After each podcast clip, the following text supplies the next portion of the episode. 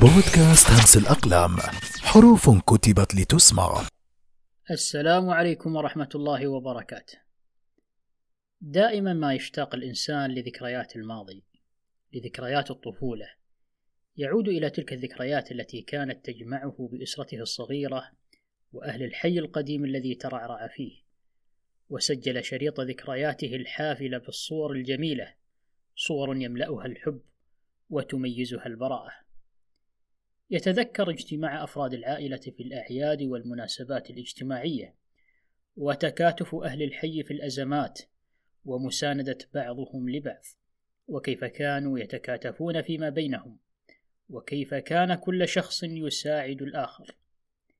يستعيد ذكرياته عندما كان يلعب مع أقرانه في الحي، يلعبون إلى وقت متأخر وهم مليئون بالنشوة والنشاط، يتشاجرون بعض الأحيان وفي نهاية اليوم سرعان ما يتصالحون وتعود المياه إلى مجاريها. يتذكر المقالب الطريفة المواقف المحرجة وكيف يضحك بعضهم على بعض وكيف يتشاركون الحزن في تلك المواقف الإنسانية التي تتطلب تعاطفا ومساندة فيما بينهم. وكما قال أمل دنقل هي أشياء لا تشترى. ذكريات الطفولة بين أخيك وبينك. حسكما فجأة بالرجولة. هذا الحياء الذي يكبت الشوق حين تعانقه. الصمت مبتسمين لتأنيب أمكما وكأنكما ما تزالان طفلين تلك الطمأنينة الأبدية بينكما.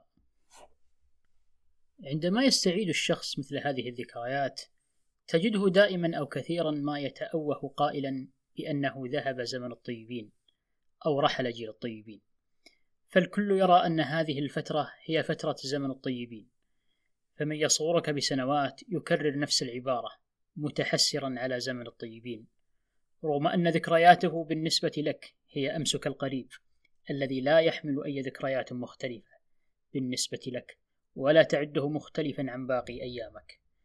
كما تجد من يكبرك سنا لا يرى في ذكرياتك التي تحن إليها أي شيء يستحق الحنين ولا يرى فيها أي قدم بل يجدها حدثت بالأمس القريب ويرى أن زمن الطيبين هو أبعد من ذلك بكثير.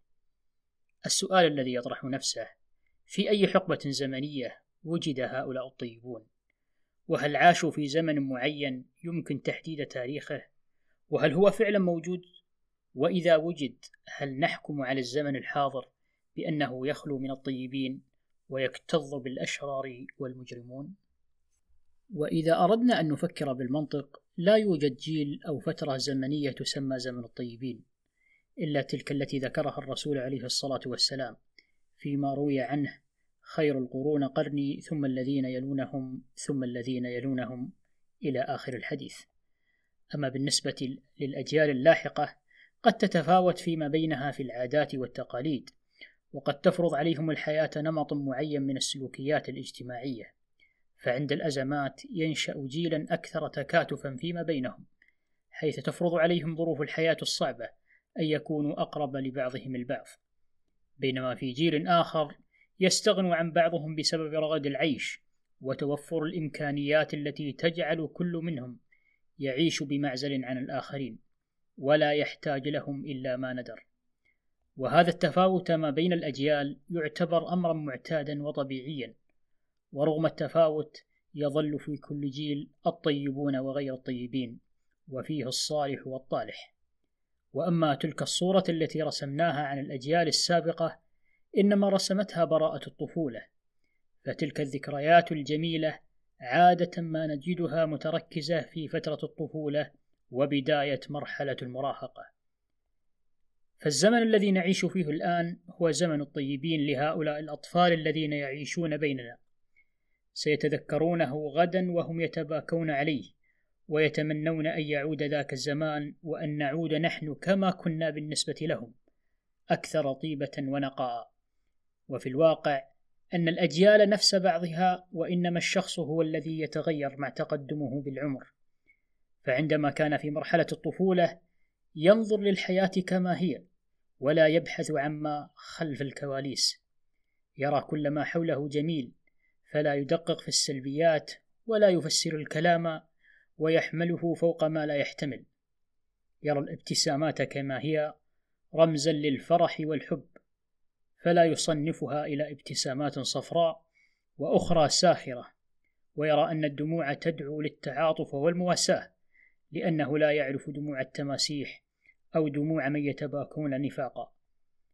الأطفال بطبيعتهم ينظرون بعيون البراءة يقرؤون الأحداث كما هي لا يبحثون عن ما وراء الحدث فلذلك هم لا يرون السلبيات لأن الجمال الذي بداخلهم يريهم كل ما حولهم جميل. كما قال إيليا أبو ماضي كن جميلا ترى الوجود جميلا ومهما حاول الكثير من الناس استعادة ذلك الماضي من خلال توفير ركن بالمنزل يتزين بالتحف الأثرية القديمة والأواني الشعبية على أمل أن يعود عبق الماضي ويعود معه الطيبون. فتعود الأماكن ولكن لا يعود الأشخاص. يقول محمود درويش وإن أعادوا لك المقاهي القديمة فمن يعيد لك الرفاق. نعم قد نعيد الأشياء القديمة نعيد الذكريات نعيد الأجواء ونصنعها من جديد لكن لن نعيد الأشخاص الذين ذهبوا. وبمعنى آخر لن نعيد تلك البراءة التي افتقدناها والتي تجعل كل ما حولنا جميلا. تجعلنا نرى الجمال في الناس تجعلنا نرى طيبة قلوبهم تجعلنا نرى أجمل ما فيهم ولا نفس ولا نسعى لتفسير تصرفاتهم تفسيرا سلبيا. وإنما نحملها على محمل حسن النية. وختاما نقول كونوا جميلين لتروا الجمال من حولكم فالذي نفسه بغير جمال لا يرى في الوجود شيئا جميلا. بودكاست همس الأقلام حروف كتبت لتسمع فرعوا لها أسماعكم.